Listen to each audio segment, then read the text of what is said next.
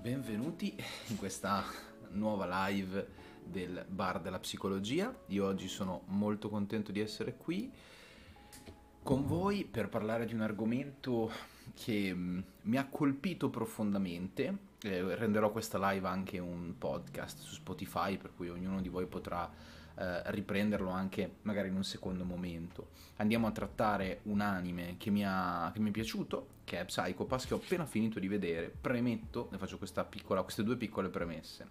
La prima è che mm, farò un sacco di spoiler, per cui se non avete visto l'opera io vi suggerisco di interrompere il podcast e di riprenderla in un secondo momento.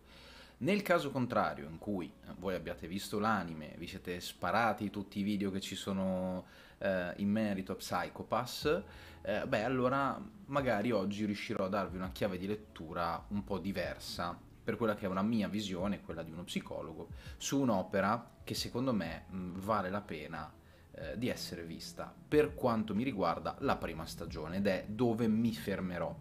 Perché? Perché nelle stagioni successive poi si sono venuti a, a, a creare, diciamo, eh, dei momenti che non sono propriamente ehm, di forte interesse come lo sono stati quelli invece della prima stagione. Per cui mi concentrerò principalmente lì, spero di non fare troppo, troppo casino, mettiamola così, e godiamoci insieme questa, questa, piacevole chiacchierata. Farò un dritto, per cui non mi fermerò per le domande, in modo tale che chi la può, l'ascolta in differita eh, può mh, godersi questa grande chiacchierata e, mh, e solo dopo riprenderò eventualmente le domande fatte. Per cui benvenuti a tutti in questo, appunto, in questo nuovo podcast, primo podcast su Twitch che facciamo, qui al Bar della Psicologia. L'argomento già lo sapete e partiamo dando un quadro generale. Allora, Psychopass è un'opera che di per sé si fonda su mh, mm, altre opere, mettiamola così. Eh, altre opere dalle quali eh, trae ispirazione a piene mani. Sicuramente parliamo di Minority Report, sicuramente parliamo del, degli scritti di Orwell, per cui 1984 ehm, è sicuramente un, elemento imprescindibile all'interno dell'opera per varie ragioni si rifà gli scritti anche di Gibson, ricordiamo libro consigliatissimo Il Neuromante, un'opera che eh, mi ha davvero colpito particolarmente. Eh, vi suggerirei anche Hardwired, per cui eh, un'opera che è ancora precedente rispetto a, a, quella di Gibson e mi sembra anche a quelle di Dick, eh, che trovate principalmente su Amazon eh, come come ebook, perché è una roba un po' difficile da reperire, però mh, mm, ve lo consiglio vivamente. Mi sembra sia Williams, William, William, sì, mi sembra, lo scrittore non sono sicuro adesso, però ecco, è un'opera stupenda eh, che vi fa capire quanto l'elemento distopico e cyberpunk eh, fossero già, fossero già stato de- definito e delineato eh, più di, oramai penso quasi 50 anni fa, quasi 50 anni fa, sì. Va bene, proseguiamo. Psycho Pass eh, è, mi riferisco all'anime, eh, è un anime giapponese che esce appunto nel, nel 2012. Ehm, perché ci interessa così tanto? Perché Psycho Pass presenta quella che è una situazione socio-culturale molto atipica, anomala.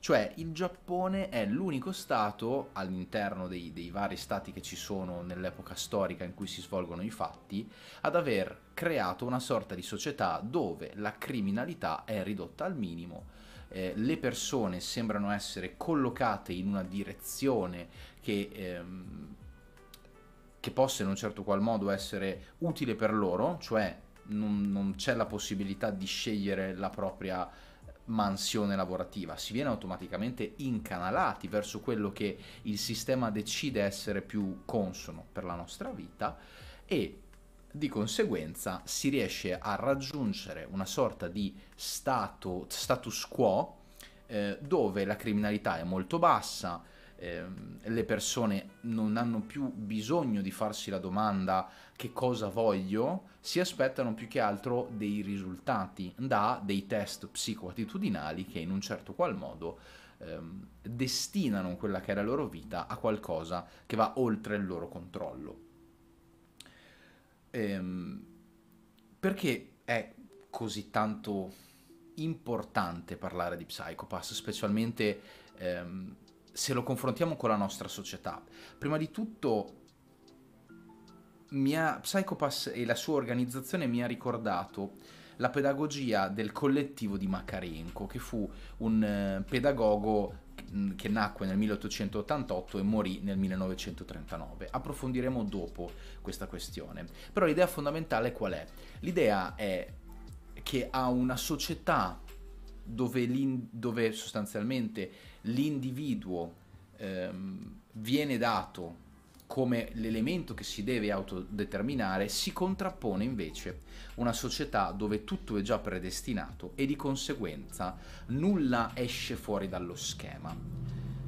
C'è un altro aspetto molto importante che secondo me non può essere trascurato, ovvero non esiste la criminalità in questo mondo in quanto un sistema chiamato civil system determina chiunque possa essere un possibile criminale latente e lo blocca prima che esso sia in grado di compiere qualsiasi atto criminoso. O meglio, cerca di farlo, poi criminal- gli atti criminosi avvengono ugualmente in certi casi, però è molto interessante perché questa formula alla Minority Report del, dell'avere i precox, cioè di questi esseri umani in grado di prevedere chi compierà un atto un atto criminoso, eh, sono sostituiti da questa sorta di, spoiler alert ma l'ho già detto, per cui non farò più questo piccolo alert, dunque sono in grado di eh, prevedere non soltanto che tipo di crimine com- la persona potrebbe commettere, ma se quella persona è incline alla criminalità in, in generale. Per cui la differenza eh, con um, i, i precox di Minority Report che i precox, i precox, sognavano il crimine, mentre il CB System in Psychopass eh, capisce quando una personalità è una personalità potenzialmente criminosa. Spero di aver chiarificato perché mi ero un attimo eh, confuso sul, su questo concetto. Detto ciò, è molto interessante parlare di un'altra cosa. Psychopass, nome della serie, ehm, è anche ehm, riferito a questa sorta di ehm, status mentale, per cui questa sorta di equilibrio ehm, psicofisico nei quali si trovano i, mh, mm, i personaggi di questa vicenda. E lo Psychopass è lo strumento con il quale si legge, in base alla colorazione e al livello di eh, criminalità percepita, in che fase di vita ogni personaggio si possa trovare. Cioè più è alto il coefficiente di criminalità, più quella persona potrebbe essere incline a commettere un, um, un reato o un atto criminoso più questo coefficiente è basso, meno questa persona può essere incline a compiere azioni di qualsiasi tipo, che siano appunto negative o ehm, antisociali. Sostanzialmente abbiamo, per ricapitolare fino a qui, un sistema, civil system, che vede e determina se gli individui so, hanno delle tendenze, crimino, um, delle tendenze al crimine in generale. Una volta che viene attuato questo tipo di processo, per cui si sceglie e si valuta chi potrebbe essere un criminale, vi è anche la, um, il cosiddetto uh, screening dell'occupation task, cioè si va a vedere chi potenzialmente uh, può accedere o, mh, o non accedere a determinati lavori. In breve, ti viene scelta una collocazione data da un punteggio che tu ottieni, nella quale verrai poi inserito ehm, come lavoratore.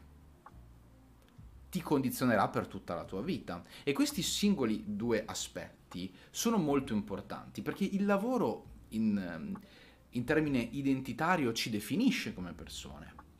E se noi non possiamo scegliere cosa vogliamo essere anche sulla base del, del, nostro, del nostro lavoro, diventa complicato eh, poi trovare un'identità che valga anche la pena di essere mantenuta, creare quella vita voglio, di cui mi voglio ricordare da vecchio, avere la possibilità di definirmi come persona con le mie mani. questa sorta di mh, precetto eh, luterano calvinista che a noi piace un sacco viene meno. Non, non esiste il self-made man. Punto. Il Sibyl, il Sibyl System, d'altro, d'altro, canto, è comunque un, um, uno strumento di sorveglianza che punisce in un certo qual modo le persone che dimostrano dei coefficienti di criminalità in due modi, o meglio, in più modi, ma principalmente abbiamo chi viene definito criminale latente può finire in una struttura di recupero indipendentemente dall'età, nella, nella, nella, speranza che questo coefficiente cali con il tempo. vengono fatte delle, delle terapie ehm, psicofarmacologiche dove la persona è sostanzialmente tenuta a ehm, recuperare questa condizione di potenziale eh, minaccia verso la società. Oppure in alcuni casi può diventare un esecutore. Gli esecutori sono sostanzialmente, per farla mh, mm, breve, delle, mh, mm, delle unità d'assalto, tendenzialmente, che grazie al loro mh, mm, coefficiente di criminalità cacciano altri criminali o altri individui che, hanno, che dimostrano un, un coefficiente di criminalità molto alto. Se noi ci facciamo caso, filosoficamente, chi è l'antagonista per eccellente del ladro, filosoficamente, no? Il poliziotto, la guardia.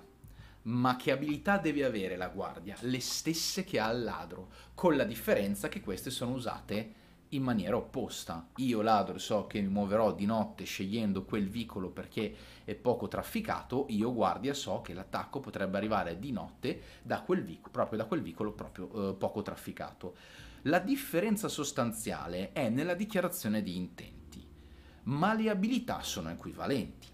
E qui è molto interessante perché appunto eh, vi è questa sorta di ehm, dualità all'interno poi dei, di, di, questa sorta di corpo di polizia dove, sono, eh, dove, si, dove vediamo tutti i nostri protagonisti, in cui abbiamo gli esecutori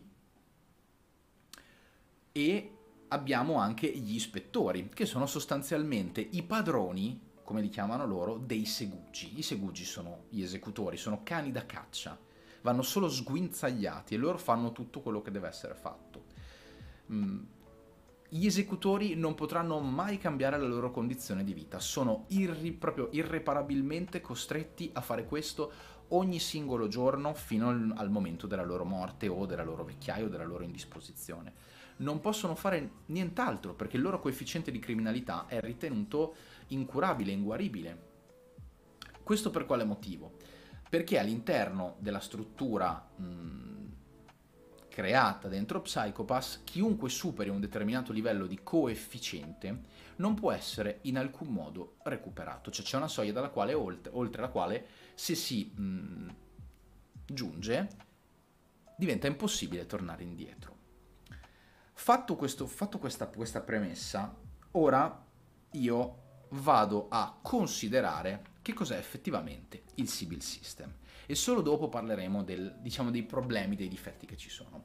Il Sibyl System è, prende tra l'altro il nome dalle sibille cumane dell'antica Grecia, che sostanzialmente eh, si rifanno a, a creature eh, in grado di predire qualcosa, no?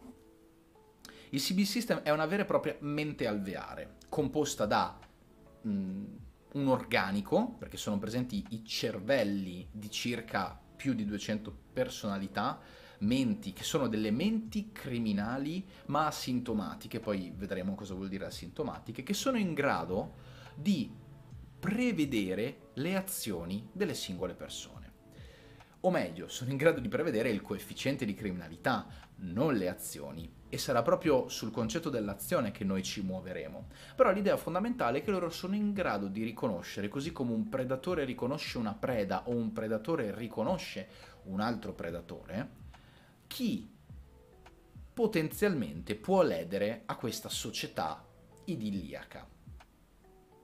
I tre aspetti fondamentali eh, della, di questa mente alveare sono i cervelli, la, proprio la parte biologica inserita, fa riferimento a persone che non sono convenzionali, hanno la capacità di analizzare, a detta loro, il mondo che li circonda, gli esseri umani, con fredda oggettività e sono dei criminali asintomatici.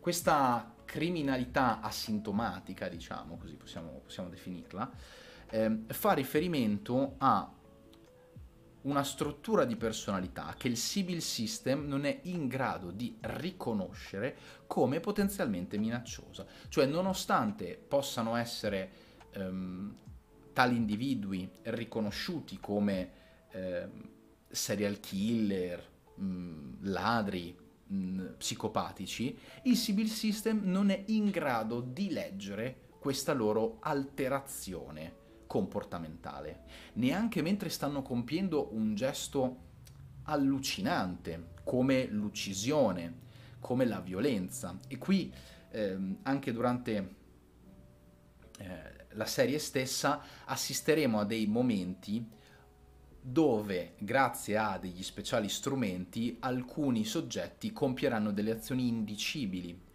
E nonostante la città sia tempestata di telecamere che cercano di ehm, scovare potenziali individui con un livello di psychopath molto alto, nonostante stiano assistendo a um, omicidi, devastazioni, ehm, anche eh, rapine, non siano poi in grado di rispondere in maniera efficace. È come se filosoficamente ci fosse la possibilità di prevedere qualcosa, ma se quella capacità di previsione manca, allora anche l'azione non può essere fatta. E qui c'è la grande dicotomia che Psychopass introduce, quella tra il pensiero e l'azione vera e propria. Io posso scegliere nonostante, così come la guardia sceglie, eh, nonostante abbia le stesse abilità di un ladro, di comportarmi bene, di essere fedele alla legge, di rispettare la società, anche se oggettivamente parlando le mie propensioni sono delle propensioni alla violenza. Però eh, diciamo che il civil system non considera le sfaccettature dell'essere umano. C'è, fin da subito, dal primo episodio, si nota una grandissima incongruenza legata al primo caso che la protagonista, Akane, insieme a, a Kogami, che è appunto questo esecutore, eh, deve affrontare. Rincorrono un uomo che ha rapito una donna in questo momento per cercare di, di utilizzarla come scudo umano e una volta che riescono a salvare questa donna, il livello di psychopath che viene registrato nei confronti della vittima è un livello di psychopath molto alto, nonostante lei abbia subito delle violenze e avendo subito queste violenze, lo psychopath suggerisce comunque che venga ehm, imposta nei suoi confronti mh, un, um, una detenzione per farle sostenere una cura riabilitativa. Però mi voglio spiegare bene. Nella vita di tutti i giorni, se noi dovessimo subire un rapimento, e dovessimo sperimentare una fortissima dose di violenza, è molto probabile che il tipo di reazione che, che avremmo nel momento della violenza stessa sia una reazione um, non per forza risoluta, ma spaventata, iperattivata. Io avrò difficoltà a controllare i miei impulsi, tremerò, sarò molto più agitato, nei giorni successivi potrei avere dei comportamenti violenti. Questo è normalissimo perché ho subito un trauma, ho subito uno shock.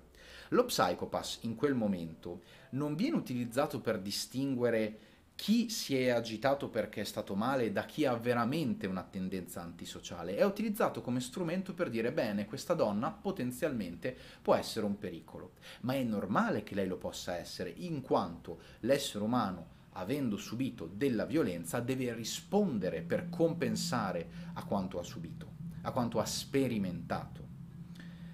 Questa mancanza di flessibilità è tipica delle macchine, è tipica di individui che non avendo una capacità di astrazione sufficientemente ehm, ampia, si ritrovano a giudicare col, a fil di spada eh, un'opzione positiva o un'opzione negativa. Cioè, questa donna ha passato il livello di psychopath indipendentemente dalla ragione, questa donna è potenzialmente una minaccia, questa donna va rimossa. E sarà proprio eh, Akane, la protagonista, a calmare la donna che era stata rapita, a evitare che lei compia anche dei gesti autodistruttivi, perché nella paura non si rende più capace di controllare i suoi impulsi. Ecco, già da subito il Civil System è messo sotto torchio e ci fa, ci fa capire quanto ehm, sia necessaria una visione di, di insieme molto più ampia, però è innegabile che di per sé l'idea di creare una società su binari abbia un che di allettante, sia in qualche modo per noi quasi una serena prospettiva. Il problema si pone nel momento in cui noi vogliamo trattare come una macchina ciò che una macchina non è, cioè l'essere umano, la sua psiche e il suo sistema valoriale. Ora, sperando di aver fatto una premessa che sia sufficientemente comprensibile e sperando di aver toccato nella maniera giusta i punti, eh, diciamo, di maggiore interesse, eh, vorrei passare al concetto di ehm, libero arbitrio, volontà e determinismo. Nella società in questione io non posso scegliere nulla se non grazie a quello che è il mio punteggio di psicoattitudinale. Questo vuol dire che io potrei andare a fare il falegname, potrei andare a fare ehm, il tecnico, potrei andare a fare qualsiasi cosa solo e soltanto sulla base del tipo di attitudine che dimostro a un test. Il test è per eccellenza lo strumento con il quale si cerca di inquadrare dentro uno schema rigido qualcosa di, di, di maggiormente volatile. Non ho visto l'iscrizione, ma grazie, eh, scusate il follow, ma grazie mille per il follow, lo apprezzo tantissimo. Dicevo, ehm, qualcosa di volatile cerca di essere iscritto all'interno di un, um, di un test strutturato. La strutturazione è di per sé qualcosa eh, di cui noi abbiamo bisogno per relazionarci con la nostra realtà. Che cosa vuol dire? Vuol dire sostanzialmente che ehm, quando noi cerchiamo di inquadrare un essere umano, prendiamo a spanne una misura che possa dare rigidità alla struttura in toto. Se io non posso scegliere quello che effettivamente mi compete, che ehm, vorrei poter eh, realizzare nella mia vita, rischio di vivere una condizione di estrema ansia, di estrema difficoltà. E qui mi rifaccio all'esempio più concreto che abbiamo, ovvero la pedagogia del, ma- de- del collettivo di Makarenko.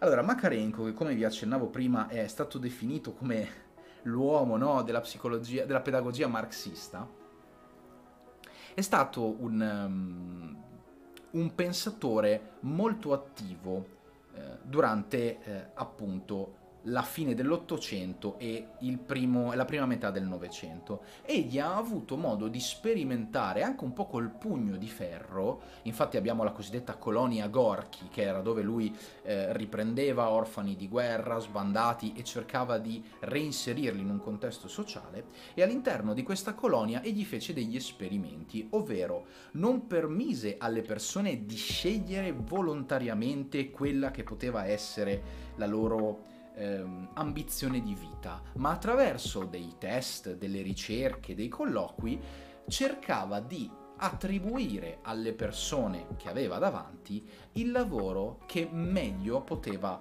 ehm, confacersi a quelle che erano le loro attitudini. Questo vuol dire che se io voglio fare il pittore, ma sono più competente come idraulico, il collettivo mi suggerisce di essere un idraulico, ma magari io voglio fare il pittore. Succede che se io non rispetto quello che il collettivo mi richiede, il collettivo mi esclude.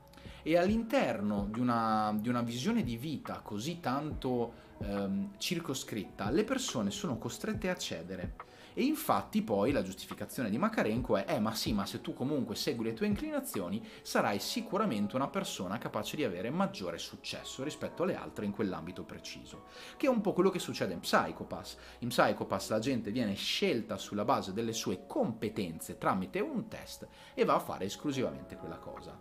L'aspetto che mi, ehm, che mi fa sempre un po' pensare è questo. Se io vivo in una società dove automaticamente non ho possibilità di scelta, io fin dalla nascita sono destinato, non per mia volontà, a muovermi in un'unica direzione, ho delle camere, delle telecamere a tutti i lati eh, delle strade. E ehm, non posso scegliere nulla nella mia vita perché tutto è su binari, il mio livello di stress, la mia ansia generalizzata dovrebbe potenzialmente essere molto più elevata rispetto a una società dove io ho più possibilità. È chiaro che dove c'è ehm, scelta c'è paura, dove c'è paura c'è difficoltà di adattamento, c'è ritiro, lo vediamo anche oggi, pensiamo al mondo del lavoro odierno, no? Tutto instabile, tutto insicuro. Però all'essere umano, o meglio alla maggior parte degli esseri umani, piace di più la possibilità di essere eh, fautori, artefici del loro destino piuttosto che essere indirizzati verso un obiettivo preciso. Noi non ci siamo specializzati come gli insetti dove se nasci formica soldato muori formica soldato. Noi abbiamo bisogno di poter decidere che cosa ci può far stare meglio. Vogliamo avere quella possibilità, anche se è una possibilità che ci distrugge internamente. Se noi non ce l'avessimo, la nostra vita sarebbe privata di un significato importantissimo. Domani io scelgo il mio partner non perché è il partner migliore per me in termini eh, riproduttivi, ma perché è una persona che mi piace, che mi dà qualcosa al di là dell'aspetto fisico, al di là dell'aspetto caratteriale, al di là dei difetti e al di là dei pregi. Se io non ho questa possibilità di scelta, il mio amore è un amore legato al mi accoppio, creo una prole, ehm, aiuto la prole a sopravvivere e dopodiché mi stacco dalla, dalla relazione. Però, siccome ci siamo evoluti, abbiamo sviluppato, e qui arriviamo anche a un po' di neuroscienze, tutta la parte della corteccia prefrontale, siamo ora in grado di vivere un tipo di vita relazionale che nessun'altra specie animale può fare, può aspettarsi di, eh, di sperimentare nella sua vita, per essere più precisi. Il grosso dilemma di Psychopass è libertà o sicurezza?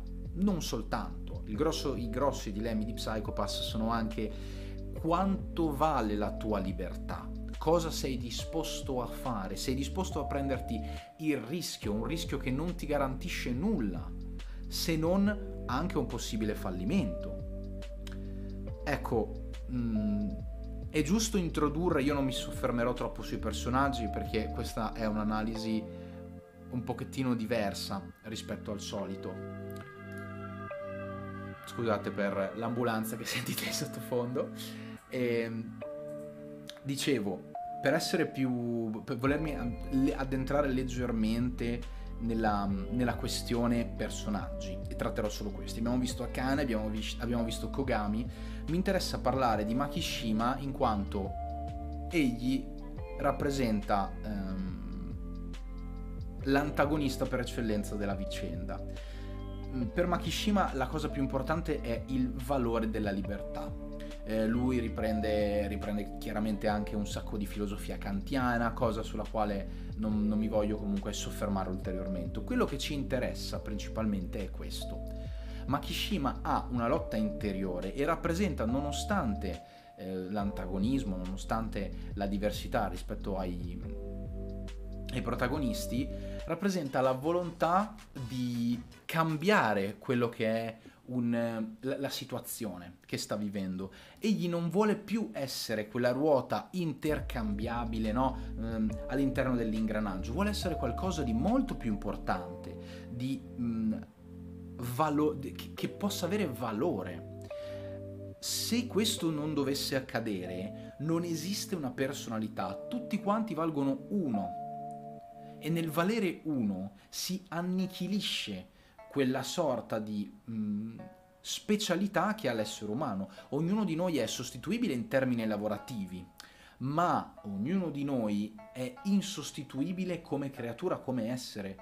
I nostri geni non esisteranno mai due persone uguali, salvo i gemelli che comunque delle volte hanno delle, dif- delle lievi differenze in termine genetico Ma a parte quello, a parte quella casistica, ognuno di noi ha un corredo genetico unico, irripetibile e questa cosa per Makishima è fondamentale. Se, si, se viene meno anche quella, il, quella sorta di irripetibilità d'essere, allora la vita non ha più senso d'essere vissuta. E se la vita non può essere vissuta in questo modo, che senso ha? Quando lui mette alle strette Akane e gli fa capire, eh, eh, tenendo la, la, sua amica no, eh, in ostaggio con eh, un rasoio, e gli dice tu non puoi capire quello che io sto provando adesso, io posso decidere se farlo o non farlo, non è lo psy, il mio livello di psychopath che mi dice sono tendente alla criminalità, allora lo faccio, io scelgo di togliere o di risparmiare, di, di, di risparmiare o di salvare una vita. Questa è la mia decisione fondamentale. Tu che cosa scegli? La contrapposizione tra lui e Kogami è qualcosa che secondo me mh, chiude un po' il cerchio di Psychopass, ovvero così come in Monster abbiamo le due facce della medaglia, no? Eh, il nostro protagonista e questa sorta di caccia all'antagonista che è il rovescio della moneta, qui abbiamo esattamente la stessa identica cosa. Il rapporto tra Kogami e, e, e Makishima è unico e speciale perché Makishima per Kogami è l'antagonista per eccellenza. Nel, nel binomio dei contrari, l'uno dà valore all'altro. Kogami agisce di sua spontanea volontà, va contro il, il civil system, va contro le imposizioni dall'alto solo e unicamente perché il suo rivale, la sua nemesi, deve cessare di vivere. E, e, Makishima è incentivato a comportarsi in questa maniera perché lui ha un cacciatore alle spalle ed è, la, ed è l'etica, no, per certi versi, del servo padrone. Cioè, mh, Makishima è il padrone che tira, no, un po' a bisogno di Kogami, perché Kogami è quello che lo fa sentire tale, che lo caccia, che gli fa capire di avere valore, di avere importanza. La loro è una relazione eh, distopica ma funzionale. Quando mh, mm, Kogami punta la pistola alla nuca eh, di Makishima Makishima gli dice io non ci sarà mai qualcun altro come me per te, sarò mai sostituibile. La mm, Kogami non coglie veramente questa cosa, gli risponde no, spero che non ci sarà nessuno. È una liberazione la sua. Mentre la liberazione da parte di Makishima è la consapevolezza di essere morto da essere umano e non da ruota di un ingranaggio governato da un sistema che è fallato alla base. Parliamo un po' di più del Civil System. Il Civil System è uno strumento che vuole passare per strumento educativo, ma che in realtà non aiuta le persone nel mondo di Psychopass a capire la differenza tra bene e male. Al contrario, lo Psychopass è letteralmente, eh, scusatemi, il CB System è letteralmente uno strumento di sorveglianza che impone un comportamento con la distopia, con ehm, delle volte anche la forza bruta. Se facciamo, tracciamo un parallelismo con il, eh, la pedagogia del collettivo di Makarenko, in Makarenko se tu non rispetti il, il ruolo che ti viene affidato, automaticamente vieni eliminato dal contesto sociale, vieni isolato e come tutti noi sappiamo l'isolamento tante volte corrisponde alla morte se tu civilmente non sei riconosciuto, non ti puoi adattare, vieni respinto, la tua possibilità di sopravvivere in un ambiente esterno diminuisce drasticamente. E qui il concetto è equivalente. Il civil system non educa, punisce, impone una cieca obbedienza senza ragionamento. Quando mm, il, abbiamo il primo antisociale che indossa questo, questa maschera che eh, camuffa lo psychopath, per cui il livello di di antisocialità, chiamiamolo così, e questa persona entra in una farmacia, uccide delle persone, in mezzo a della gente colpisce con eh, grandissima ferocia una ragazza, la prende a martellate, la spoglia. Nessuno fa nulla, perché le persone non sono più educate al bene o al male. Quella cosa che noi troveremmo in natura, cioè l'effetto spettatore che lo troviamo in società, nessuno sa, sa cosa fare, tutti vedono perché aspettano che qualcuno agisca. Lì è azzerato completamente. Nessuno può essere in grado di comportarsi ehm, in, ehm, in, modo, non diciamo eroico, ma che eroico non vuole essere, in maniera giusta. Perché non esiste più il giusto o lo sbagliato, esiste quello che posso o non posso fare. Se io poi intervengo e fermo quell'omicida, rischio che il mio livello di psychopath si alzi perché io mi iperattivo, divento violento, ho bisogno di trovare la violenza in me per rispondere alla violenza e solo in quel momento lì, che io magari ho salvato la persona, mi trovo pure minacciato dalla società che non mi dà uno strumento di difesa, mi dice tu non devi offendere e va bene, ma se qualcuno offende io cosa faccio? Che è un po' il, il, la controversia più grande che abbiamo anche nella nostra società, no? Pensate a quando abbiamo gli eccessi di violenza in termini legali.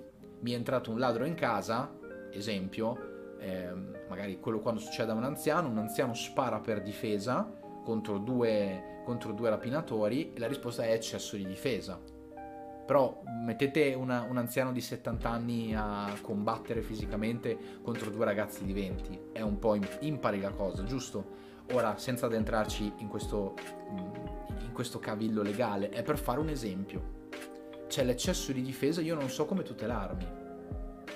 Perché poi non è il chiama la polizia e fatti soccorrere, perché in quel caso la polizia non potrebbe comunque fare niente, in quanto il livello di psychopath di eh, quel determinato individuo che sta compiendo un atto criminoso non è registrabile. Se non è registrabile, non esiste, anche se io lo vedo con questi occhi. Ecco, il pensiero e l'azione qui tornano nuovamente e simbolicamente è importante per noi riprendere un altro aspetto molto importante. L'arte e l'immagine all'interno del, del mondo di Psychopass sono mh, mm, limitati, sono quasi assenti. Perché? Perché l'arte per certi versi è un processo di sublimazione. Se io non ho niente da sublimare, come, come posso in un certo qual modo ehm, esprimere una mia emozione? Se le mie emozioni devono essere sempre sotto controllo, come posso farmi prendere dall'impasse eh, emotivo nel dipingere un quadro, nello scrivere un libro?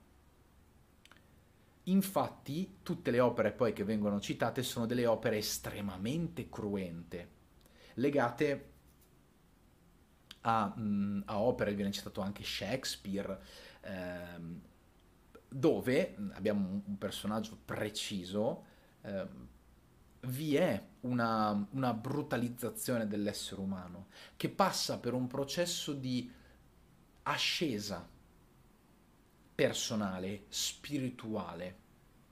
È quasi come se la morte diventasse strumento di elevazione, in quel caso specifico. Tornando, facendo un passo indietro e specificando il concetto di sublimazione, sublimare è letteralmente trovare un'attività per sfogare un comportamento socialmente inammissibile.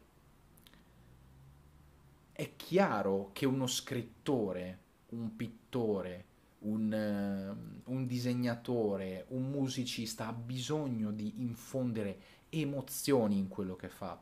Una società di questo tipo che appiattisce mh, anche le possibilità esplorative personali è una società che non lascia spazio a questi individui, non lascia spazio a, alla creazione vera e propria. La creazione tante volte è scaturita anche dalla sofferenza, non sempre, ma tante volte lo è stata. Se noi prendiamo i libri di Dostoevsky, sicuramente ci fanno capire che lui non deve aver vissuto una vita di grande tranquillità. Se noi prendiamo i libri di Jack London al di fuori di Zanna Bianca e andiamo a leggere eh, Martin Eden o andiamo a leggere Il tallone di ferro oppure ehm, in realtà accendere un fuoco, però in questo momento è, è, è, un po' fuori tema, però l'idea fondamentale è che se noi prendiamo Martin Eden, che è l'opera filosofica per eccellenza che ha scritto, ehm, che ha scritto London, o il vagabondo delle stelle, ecco quella che eh, mi stava sfuggendo, ci rendiamo conto che le, il suo vissuto esperienziale libero che gli ha permesso di sperimentare la fame, la fatica, ha alimentato la fiamma creativa dentro di lui se non avesse avuto la possibilità di un'esperienza, di una vita dedicata in parte anche alla, alla poliedria lavorativa delle cose, delle esperienze, non avremmo avuto quelle opere, non potremmo giovarne in alcun modo. Psychopass pone l'essere umano come una, una, sorta di variabile impazzita che ha bisogno di essere posta su un binario. Questo binario è determinato ehm, dà il Sibyl System, che però è, è incapace di cogliere determinate sfumature, vede tutto in modo bianco o nero. Per non parlare del fatto che un criminale in potenza non è necessariamente un criminale e che se io credo che le emozioni umane siano utilizzate esclusivamente in maniera negativa, perché noi compiamo degli atti orribili perché il nostro ehm, la nostra psiche non è rilassata, mettiamola così, allora io sto limitando un essere umano e sto avendo quella visione ehm, pro positivismo del 700-800 in cui si cerca di avvicinare l'uomo a un concetto di scienza perfetta, anzi positivismo 800, 700 è illuminismo, lasciamo stare. Per cui cosa vuol dire? Che l'essere umano inizia a diventare una creatura che deve essere assimilabile a una macchina. Perché il, paragone tra cervello e computer ci piace tantissimo? Perché è schematico, è semplice. Ma il computer tante volte non ha una capacità di astrazione come la, ce l'abbiamo noi. Pensiamo alle intelligenze artificiali che adesso stanno iniziando a diventare un, uno spettro ehm, molto più, più complesso no? in termini di possibilità, in termini di emozioni esperite e che noi possiamo poi ristudiare. Non ci siamo mai confrontati con strumenti di quel tipo prima d'ora, perché abbiamo sempre avuto il mito del 1 più 1 uguale 2, va benissimo, è giusto, l'essere umano che è x più 1 mi deve fare per forza 2, perché 1 più 1 fa 2 x più 1 fa 2 per forza. Invece no, quella x oggi vale 10, domani vale 0. Ed è una cosa che è, inaccettabile per molti eh, sostenitori del positivismo. La psicologia, la pedagogia, la sociologia anche quella un po' meno. Anche un po' la filosofia, no, principalmente sì, anche un po' la filosofia. Sono sempre state ritenute materie eh, intangibili, impalpabili, non funzionali in realtà sono estremamente utili perché ci fanno capire quanta variabilità ci possa essere in quella fantomatica X che è l'essere umano, quell'incognita.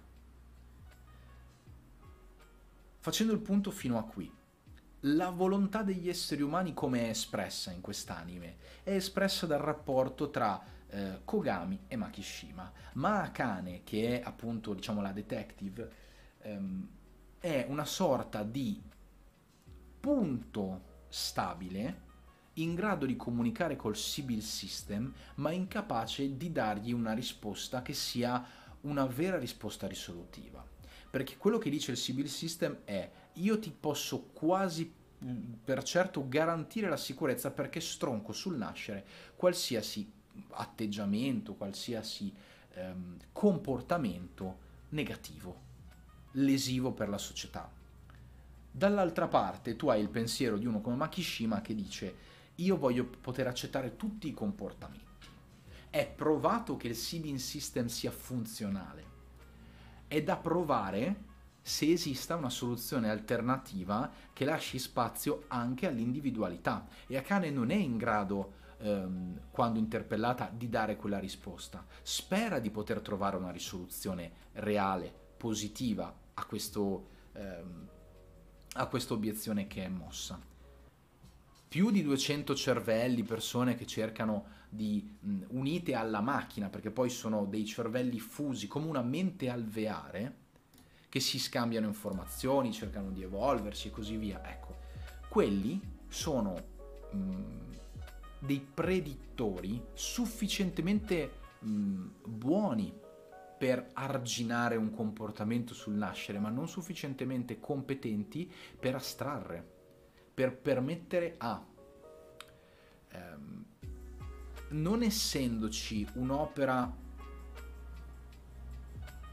legata all'individualità delle persone, e con opera intendo ehm, un'opera di orientamento sociale, capace di capire che ognuno di noi ha in sé tanto bene quanto male ed è la nostra scelta a fare la differenza. Il computer risponde no, scelgo io per voi. Il Sibyl System fa così.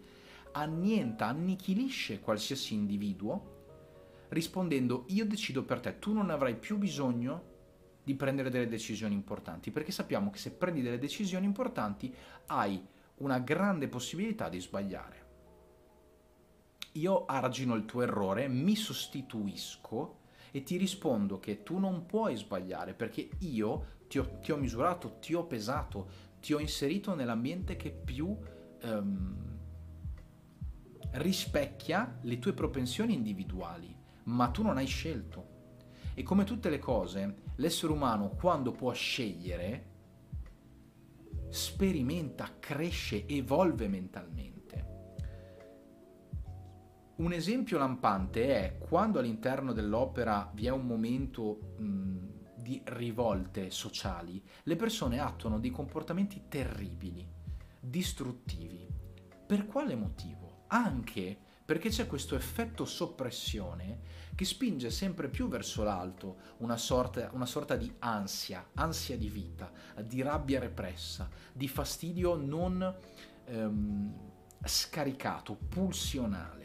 Per questo quando i, gli individui del, eh, di Tokyo indossano i caschi, vanno in giro a picchiare, uccidere, eh, si vendicano anche con chi è stato scelto e ritenuto più meritevole eh, proprio dal, dal, sistema proposto ehm, dal civil system. Cioè tu andrai a fare questo lavoro, tu andrai a fare quell'altro. Perché tu fai quel lavoro? Mannaggia te, io faccio l'operaio e tu invece sei segretario del presidente non è giusto. Mi ribello perché io e te non abbiamo avuto le stesse vere possibilità. O meglio, tu dici a tutti e due che abbiamo le stesse possibilità, ma siccome l'essere umano non è un numero appiattibile, se usi lo stesso strumento per misurare tutti, ottieni delle misurazioni sbagliate. È utile per te, ma è iniquo per gli altri.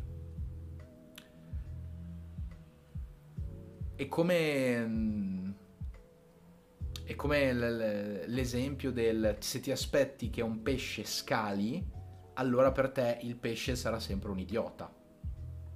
Scali un albero, questa è l'idea, no? Invece dovresti vedere come nuota. Non lo facciamo nel nostro sistema scolastico, una divisione di questo tipo, però è oggettivo oggettivo. La scuola è il più grande esempio di appiattimento delle abilità, cioè tutti dovete avere almeno 6 in queste abilità e non ce ne frega niente se tu hai 8 in italiano, perché se hai 3 in matematica io ti rimando lo stesso. Il che è positivo per alcune cose, il che è negativo per altre, per come è strutturata anche la scuola. Ecco, questo è l'esempio proprio più lampante, il parallelismo più giusto. Le persone che compiono gli atti violenti, tornando al tema principale, compiono quegli atti principalmente perché non sono educate alle scelte. Loro si trovano in mano improvvisamente il potere di fare qualsiasi cosa e nella loro mh, distopia mentale decidono di attuare dei comportamenti che sono antisociali, com- combatto la società con il proibito, perché il proibito mi è stato talmente tanto sbattuto in faccia che è come se tu mi avessi tenuto in una gabbia a, a digiuno o um, a dieta ferrea per dieci anni della mia vita e mi avessi messo fuori dalla gabbia, poco più lontano, su un tavolo ogni giorno un dolce, una crostata, ehm, qualcosa di goloso che io non ho mai potuto mangiare io ne sento il profumo, ne immagino il sapore, lo guardo e tu me la metti lì. Quando tu mi apri la gabbia, io che cosa farò su quel dolce? Mi ci avventerò sopra perché percepisco una mancanza, mi hai fatto sorgere il bisogno. Perché? Perché me lo hai proibito. Questo, che è un principio di reattanza psicologica, è presente nell'opera. È presente e ci fa capire quanto importante sia permettere alle persone di essere responsabili, coscienziose. Decidere di agire nel bene o nel male ha delle conseguenze in entrambi i casi, ma più una persona è responsabile, cioè capisce che le sue azioni hanno delle conseguenze, più sarà possibile che questa persona sceglierà il bene. Almeno si spera che scelga il bene. L'idea è che se a quella persona sicuramente è sempre proibita l'opzione negativa e gli è proibito l'errore, è proibito il confronto, è automatico, ciclico, che la prima cosa che quella persona farà sarà rompere il divieto, in questa sorta di divieto paterno, divino, che deve essere violentato, deve essere distrutto.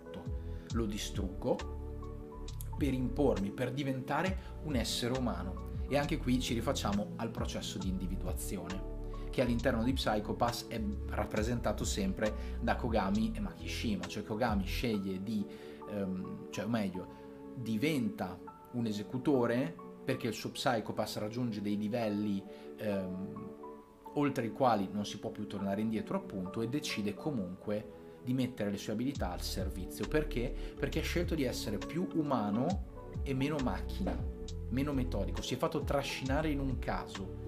C'è stata questa sorta di impasse emotivo, che è l'elemento, diciamo, spartiacque tra chi ha un'interiorità, chi ha una responsabilità, una scelta e chi invece non ce l'ha. Concludiamo.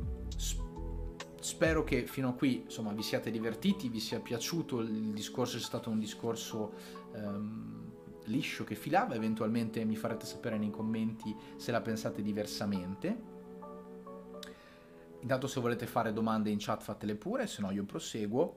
Eh, non ho approfondito il concetto di conscio, inconscio, preconscio, sappiate soltanto una cosa, che il Sibyl System si ripropone di anticipare dei possibili comportamenti violenti o antisociali.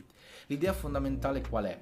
Che, come dicevamo all'inizio, non posso anticipare un comportamento, posso sapere che tu sei più incline a compiere atti potenzialmente negativi ma come dicevamo sempre prima, gli atti negativi si controbattono con, con, degli atti positivi di altrettanta intensità. Se domani vengo invaso da un paese straniero che mi fa la guerra, anch'io gli farò la guerra.